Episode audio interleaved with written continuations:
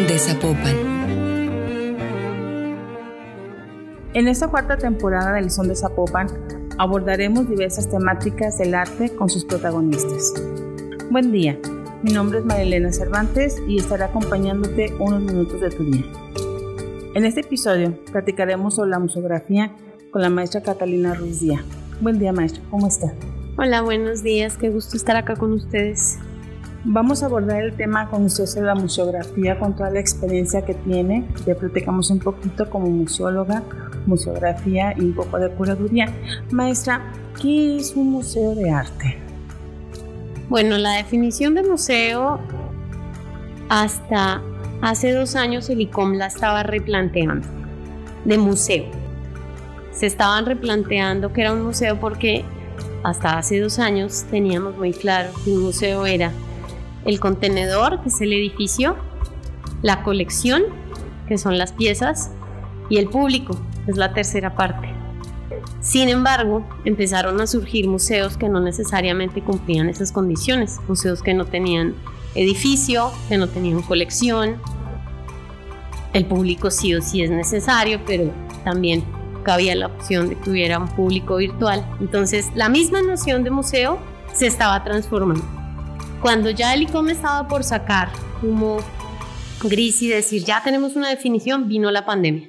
Y eso implicó que otra vez había que sentarse a repensar los museos y a qué vamos a hacer con los museos. Entonces, eh, el museo como tal es una institución, incluso si es una institución imaginada, necesariamente sí o sí existe porque tiene un público. El museo sin público no, no tiene sentido. Y um, el Museo de Arte, básicamente lo que, lo que lo distingue es que está enfocado ya sea a piezas o a experiencias estéticas. O sea, hace, hace la semana pasada se inauguró en Chile un museo sonoro. No tiene edificio. Está, se inauguró una exposición, pero es una colección de audios de todas las manifestaciones que hubo en Chile. En, ¿cuándo fue eso? dos mil diecinueve. ¿Se acuerdan que hubo un estallido social en Chile? Entonces se hizo un museo sonoro de eso. Así que los museos pueden tener X cantidad de características, pero están pensados para un público. Y digamos que dentro de sus generalidades, sí o sí tiene que haber un público, y dentro de sus generalidades está poder mostrar una colección, un proyecto curatorial, eh, una intención que lleve a ese público a tener una experiencia estética. Y dentro de un museo, ¿qué función tiene la museografía? ¿Qué es y qué función tiene? Ahorita te estaba comentando esa diferencia, pero esa diferencia es incluso en el campo, o sea, incluso dentro del, del, del, del, de los especialistas está esto de cuál es la diferencia entre la museografía y la museología. O sea, yo puedo ser museógrafa, Y, y simplemente está como esta ambivalencia de términos. La museografía, en términos de función, lo que va a hacer es aportar la parte del diseño del espacio, de un museo o de una exposición. El diseño del espacio puede ser simplemente, vamos a colgar todos los cuadros a uno cuarenta. El promedio, la línea media de la sala es uno cuarenta. Y la museografía puede ser simplemente alguien que diga, vamos a colgar todos los cuadros a esa altura y están con marcos grises o de madera. La museografía hace, resuelve la pieza en el espacio. Esa es la función de la museografía.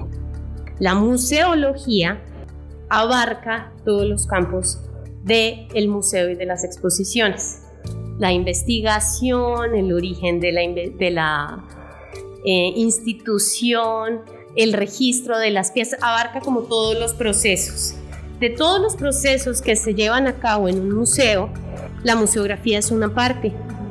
No tiene que ver con el registro de las piezas, no tiene que ver con... Lo que hace es diseñar el espacio con base en el concepto que dictamina el curador. Recientemente, curaduría y educación han empezado a trabajar más de la mano, ¿no? Pensando más en el público y en las experiencias pedagógicas que que en la investigación, ¿no? Intentando equilibrar ese peso. Pero lo que hace el museógrafo es recibir el concepto e intentar traducirlo en el espacio, en el tipo de fuente, en la paleta de color que se usa.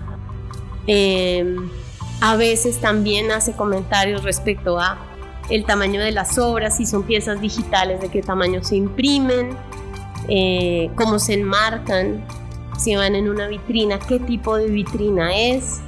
Es el museógrafo es quien diseña todo, todo el, el espacio. Maestra, ¿cómo se inicia un proyecto museográfico? Pues yo creo que se inicia desde otro lugar. Yo creo que el, muse- el, el proyecto museográfico, si lo vemos desde este punto de vista del que les hablo, que es diseño en el espacio, eh, el, el, proyect- el, el museógrafo o la museografía inicia cuando ya está el concepto, cuando ya está la investigación, cuando ya está la selección de piezas. Si hablamos de un proyecto museográfico abarcando todo, es decir, queremos pensar en cómo, cómo inicia una exposición. El origen debería ser igualmente el concepto. A veces el problema es exponer una colección, pero incluso cuando hay que exponer una colección tiene que haber alguien que haga las veces de curador y diga esta pieza va aquí, esta pieza va allá y tiene una razón de ser que vaya aquí o allá. No se puede llamar un proyecto museográfico el solo hecho de teníamos quince piezas y la pusimos así como los fuimos sacando de la caja. O sea, tiene que haber una idea que constituya, que estructure. Entonces yo diría que ahí inicia el proyecto museográfico. Hay cientos de formas por las cuales puede surgir, ¿no? Una convocatoria, un artista que quiere exponer su obra, eh, un tema que un museo necesita, necesita llevar a cabo, entonces es a partir del tema que se buscan las piezas. En términos generales, el, el, el, proyecto, el proyecto museográfico o el proyecto expos- expositivo tiene que tener claro un mensaje y un cómo contar ese mensaje. Y eso lo, viendo, lo hace más bien el curador, ¿verdad? Sí. Sí. Desde la museografía, ¿qué elementos se toman en cuenta para ese diseño? Para que ese, ese concepto, precisamente que eso que yo quiero transmitir al público, llegue de la manera como lo pensó el museólogo, como usted dice, el curador. El museógrafo, ¿cómo hace ese diseño para articular al museólogo con el curador y decir estos son los elementos que voy a tomar en cuenta, como la luz, el color de las paredes, la, los espacios, eh, hasta cómo se van a hacer las fichas? O sea, es, ¿cómo articula un, muse- un museógrafo todos estos elementos? Es un trabajo difícil. Yo... Desde la parte curatorial, yo trabajé muchos años en el Museo Nacional de Colombia y, y recuerdo que el momento en el que, en el que ya uno tiene listo su proyecto, ya tiene todas las fichas, todas las piezas, ya, y se lo va a llevar al museógrafo, yo antes de eso le pasaba al museógrafo películas, le leía, le, simplemente como para que empezara a empaparse, porque siempre está el riesgo, siempre, está, siempre se le hace a uno más fácil. Eh, pues el cubo blanco, ¿no? Paredes blancas, piezas y un Times New Roman que dignamente se resuelve. Pero como yo era bien intensa como curadora, yo quería que todo coincidiera, entonces con anticipación, pero con, con la mayor anticipación que podía, empezaba a hablar del tema, empezaba a sensibilizarle, trabajaba con una, con una museógrafa que ya me conocía, entonces ya... se aguantaba mis intensidades, pero yo creo que lo primero es sí o sí estar sensibilizado frente al tema, porque es diferente hacer una exposición de fotografía de violencia a hacer una exposición de pintura impresionista, a hacer una exposición de escultura. Entonces primero estar sensibilizado y conocer el tema para que tú puedas conceptualizar, ¿sí? Para que tú puedas decir no, La fuente que más corresponde con esto, como decías, es tal. Y la busqué y hice una investigación. El museógrafo también debería hacer una investigación, justamente para lograr generar esa identidad, esa identidad de la exposición. Por otro lado, se enfrenta a dificultades que ya son dificultades propias del espacio expositivo. La iluminación, la, la conservación de las obras, que ya ahí empieza la, la discusión con las otras áreas del, del museo, ¿no? El, los, los conservadores, los restauradores generalmente le ponen freno a todo porque le da la luz directamente, hay muchos luces, entra, no se puede exhibir, o, entonces es otra conversación. Entonces yo creo que eh, además de investigar y además de estar sensibilizado, tiene que tener como la suficiente flexibilidad para poder, poder resolver ya los problemas del espacio. Problemas de humedad, problemas de conservación, problemas de X cantidad de problemas. La, a, ahorita, antes de empezar, hablábamos de, pues la museografía casi que la podría hacer uno como, como con el sentido común propio de decorar su casa, ¿no? Pero hay, pre, hay piezas, y conforme va siendo más complejo y más comprom- comprometido el proyecto, hay piezas que ex- exigen un montaje distinto. Una escultura que tenga doce metros de alto, un, un auto volcado en el Museo de Zapopan. Hace tres años hubo una exposición en donde había un auto volcado. Entonces toda la fuerza de, de, de el músculo de trabajo va a recaer sobre el museógrafo, que tiene que coordinar el montaje, ¿no? Entonces los diferentes niveles de las exposiciones es los que van dando los retos al museógrafo o a la museógrafa. Al mismo tiempo, eh, una vez se ha hecho el diseño, el museógrafo tendría, tiene que estar en el montaje, tiene que coordinar el montaje y se tiene que hacer responsable de, del resto de la exposición. Una vez se ha inaugurado, el museógrafo tiene que estar pendiente si hay eh, dispositivos electrónicos, tiene que estar ahí para resolver los inconvenientes, tiene que estar empapado de eh, cuáles son las mejores formas de resolver, por ejemplo, con medios digitales.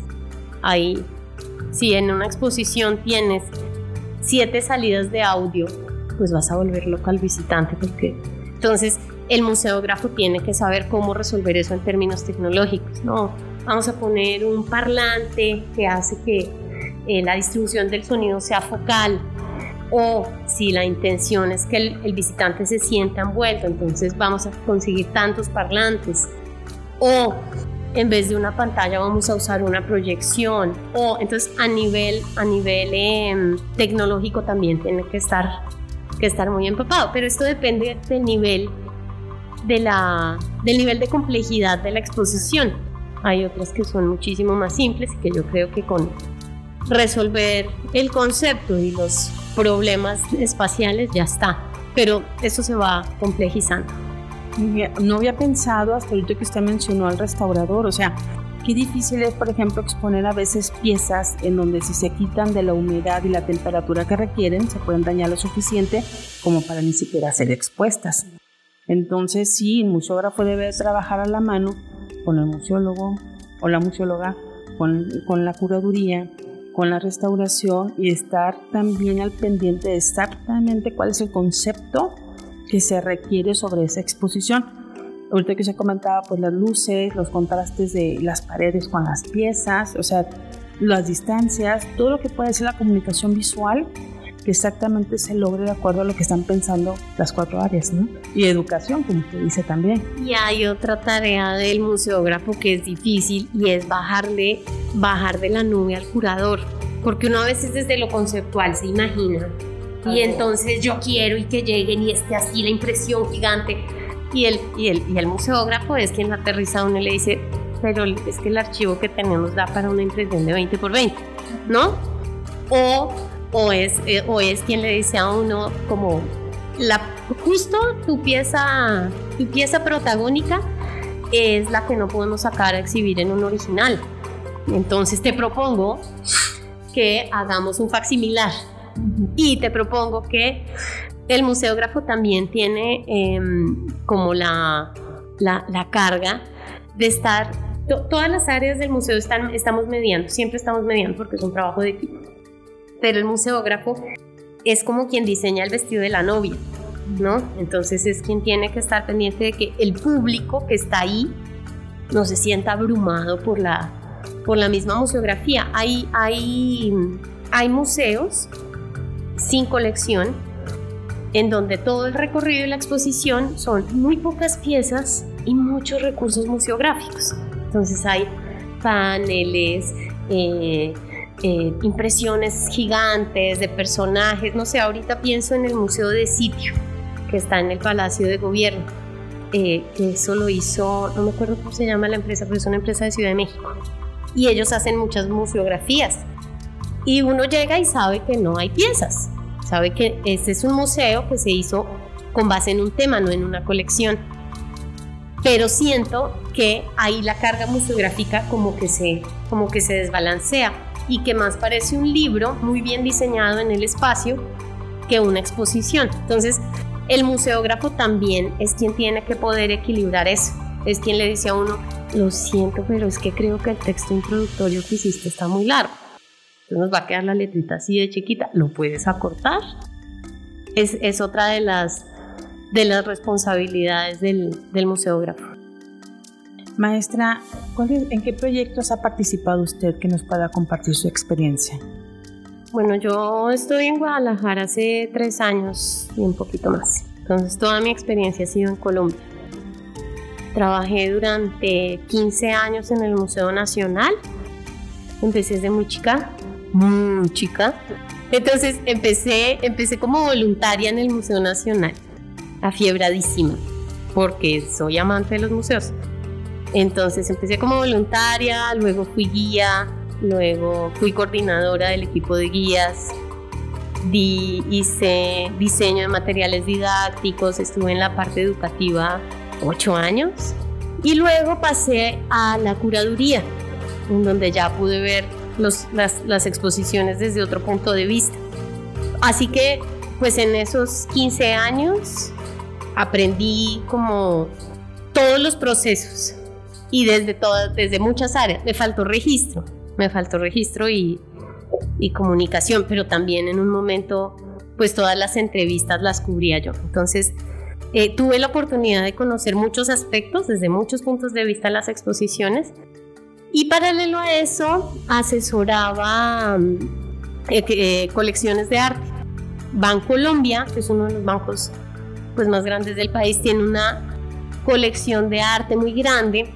Necesitaban exponerla, necesitaban llevarla a público, entonces yo trabajaba asesorándolos.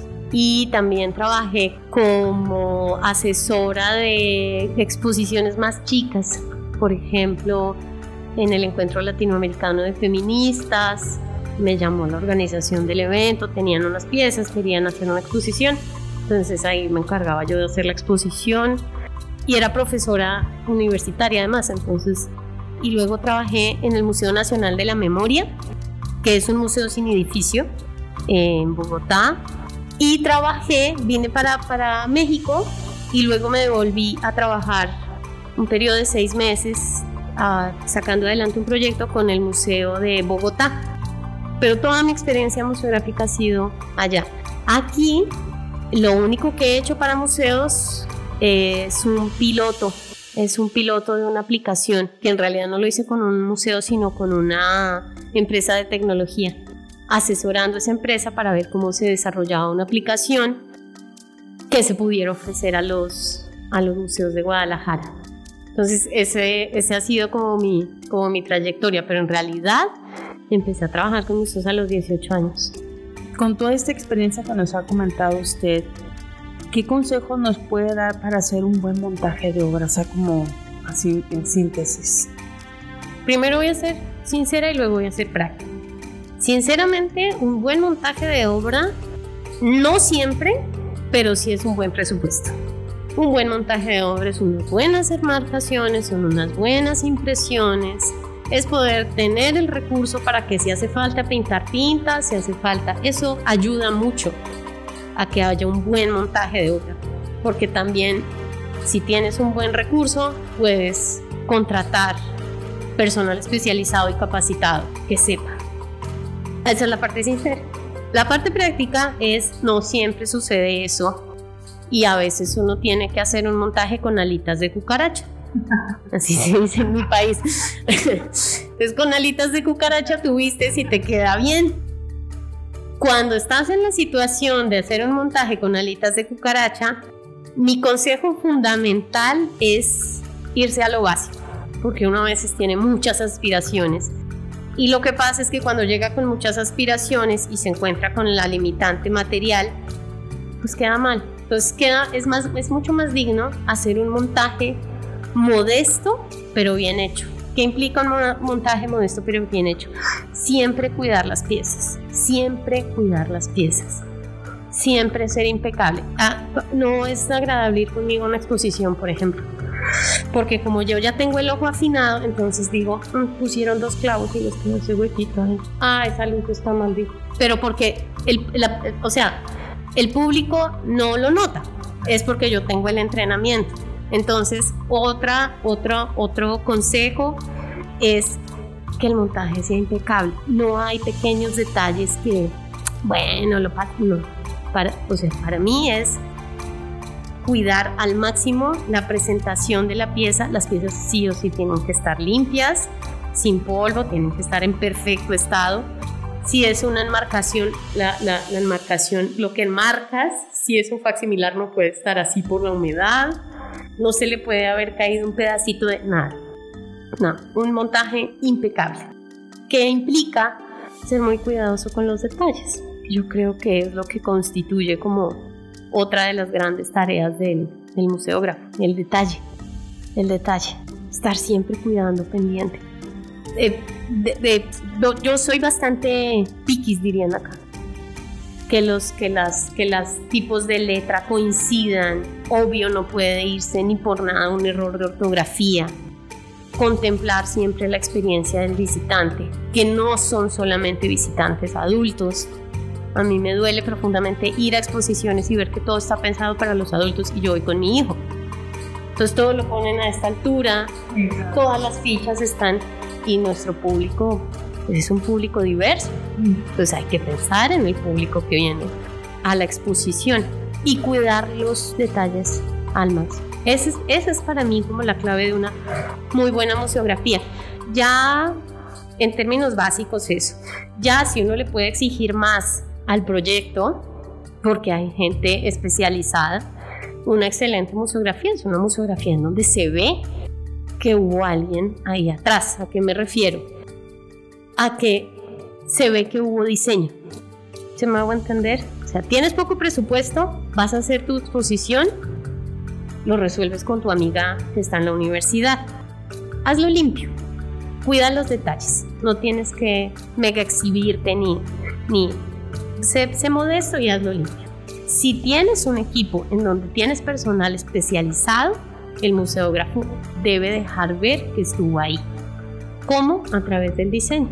Y eso lo ve uno cuando ve la, cuando ve la exposición. Sabe que hay un diseño cuidado, porque está, hay un sentido, hay coherencia, hay sentido del color, hay lo que tú decías, un sentido estético. Entonces ahí uno ve la exposición y luego se va a los créditos y dice, ay, espérate, ¿quién es el museógrafo de esto?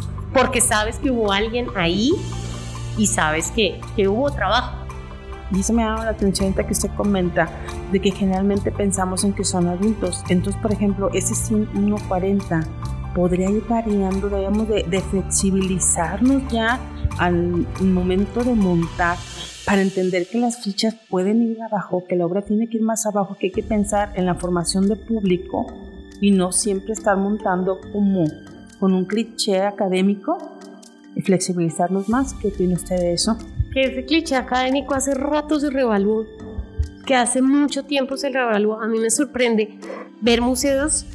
Por ejemplo, hace poco estuve en el Museo de Arte e Historia de Guanajuato. Increíble. El espacio, las colecciones, temporada, es increíble el lugar. Pero hay una sala en donde están usando dioramas, que son estas representaciones con muñequitos. Uh-huh. Yo decía, esto, eso se revaló en los años ochenta. O sea, ¿por qué están usando dioramas todavía cuando hay otras formas de exponer muchísimo más relacionadas con nuestro público actual, ¿no? Con, pues nuestro público actual, muchos son nativos digitales, son millennials, o sea, es gente que está pensando en otras cosas. No lo puedes seguir resolviendo como lo resolviste toda la vida. Ya cambió el mundo. Cuando yo fui a un museo, creo que fue en Zacatecas, con puros hologramas, la verdad sí me saqué, es como de, ¡santo Dios, en qué sala estoy! Pero fue muy divertido ver todo eso, ese, ahora sí que, ¿cómo se puede decir? Pues digital. Y tiene un problema. Lo digital siempre tiene su doble, su doble filo. Uh-huh. Me hiciste acordar de una exposición que hubo en el Museo Nacional. Esto es una anécdota. Iban a traer las esculturas de San Agustín. Son lajas de piedra gigantes talladas por eh, los, los grupos prehispánicos de la región. Las iban a traer al museo para exponerlas. Cuando las traen, resulta que al museógrafo, a la museógrafa se le había olvidado contemplar el peso de cada escultura. El piso de la sala de exposiciones temporales no los iba a sostener. Entonces tocó revisar todo el proceso. Las piezas no venían ya a Bogotá, pues porque nos iban a hundir el piso, toda la duela de una sala enorme. Y museografía lo resolvió con eh, realidad virtual. Entonces llegaba la gente a una exposición en donde no había nada. Sí, así, sí había un espacio, sí había unos textos, pero en realidad si tú no traías el dispositivo, el espacio no te decía nada. Entonces fue una forma de resolverlo. Tuvo detractores y tuvo, y tuvo fans, eh, pero nosotros desde Educativa apelábamos por, vamos a tener grupos de estudiantes de colegios públicos de siete a diez años, ¿qué hacemos con esos niños? O sea, los traen desde su escuela a una sala vacía. No tienen los dispositivos, no hay suficientes dispositivos para... ¿Cómo lo resolvemos? Entonces, lo tecnológico tiene siempre variables. Yo creo que todos los casos deben verse según su contexto. Yo peleo con los dioramas de... del Museo de Guanajuato y con el Museo de Antropología, pero si estás haciendo una exposición de un museo comunitario en un lugar en donde no hay luz porque es un pueblo de pescadores, pues puedes resolverlo con dioramas. ¿Sí me hago entender? Como que yo creo que la flexibilidad va mucho en el, el contexto de la exposición. Abogo siempre porque tengan en cuenta a los niños, porque es que si no, no vamos a poder formar públicos. Abogo siempre porque la experiencia del visitante incluye su corporeidad. Entonces yo, a propósito, en una exposición que hicimos en, en Colombia, que incluía el golpe del Palacio de Justicia, a mí me tocaría contarles toda la historia de mi país, pero a propósito, para contar ese episodio, puse una sala, una vitrina que bloqueaba la sala y le implicaba al visitante salir y volver a entrar, porque en ese recorrido lo que tú estás diseñando es experiencia.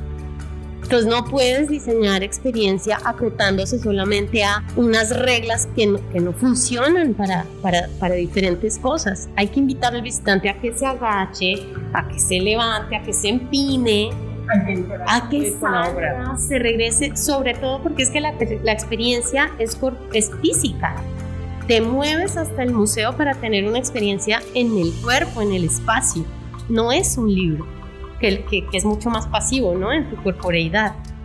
Entonces sí creo que hay que flexibilizarse, sobre todo teniendo en cuenta que estamos cada vez más cerca del entretenimiento. O sea, la cultura como que ya el entretenimiento nos absorbió.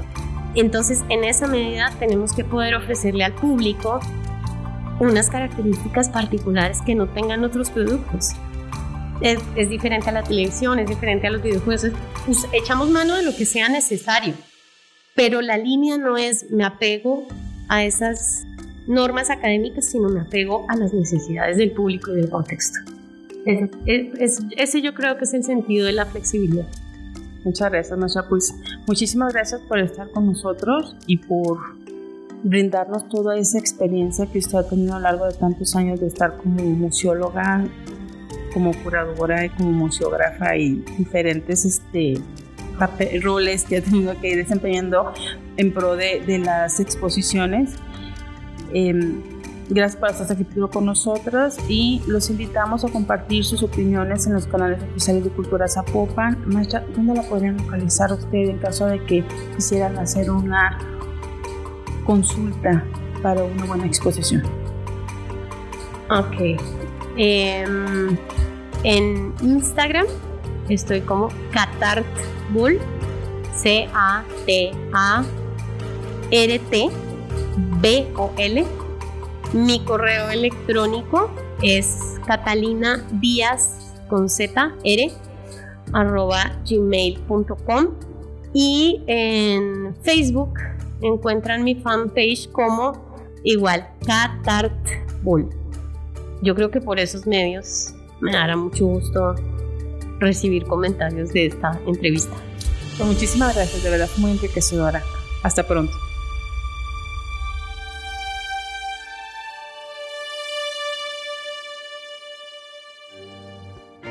Esta es una producción de la Dirección de Cultura de Zapopan sin fines de lucro. Sus contenidos son educativos, informativos y de difusión cultural. Zapopan, ciudad.